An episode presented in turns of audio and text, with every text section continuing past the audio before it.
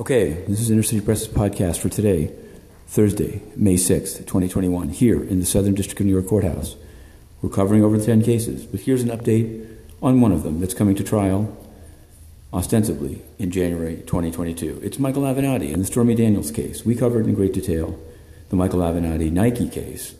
Um, not without, you know, not without uh, some compassion for, for Avenatti in that one. It's sort of a plague on both their houses approach. I, I believe that Nike was deeply involved in the bribery of um, families of these college players. Whether people should be able to be paid is another question.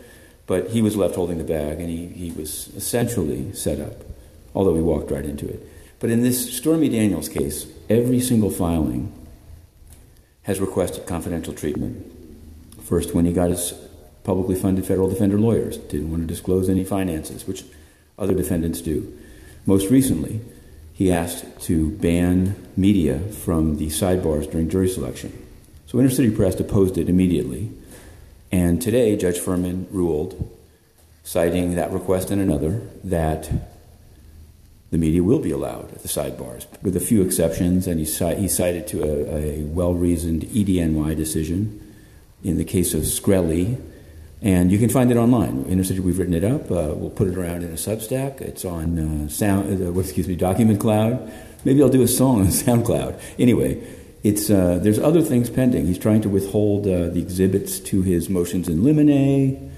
Seems like it's a big thing, and it's uh, we've taken it pretty systematically. We always get pushback because, like R. Kelly and others, Michael Avenatti has his supporters. I'm not trying to equate the two, except to say, don't get a lot of pushback uh, in covering Ghislaine Maxwell for whatever reason. Maybe you know, maybe something is coming, maybe some legal filing. But in terms of kind of online support, and I understand, and I think. Um, you know, times have changed in terms of Avenatti's uh, context, but um, court should be open. It's not something we only hold him to. What also should be open is the United Nations. It's totally publicly funded and yet accountable to no one. Uh, the head of the UN, Antonio Guterres, is tomorrow planning a one man debate to get five more years. He's banned inner city press from even entering the building as a journalist. Now, he allows in not only state media like Xinhua of China, Al Jazeera of Qatar, but retirees who haven't written a story in a decade. But Inner City Press can't go in because he has no answers to questions like why did he omit his link convicted, SDNY convicted bribery firm, China Energy Fund Committee, from his financial disclosure? Well, why? He must be denied a second term. And we've put in our name. We'll have more on this to come. For now, the three minute drill, Matthew Russell Lee, Inner City Press to be continued.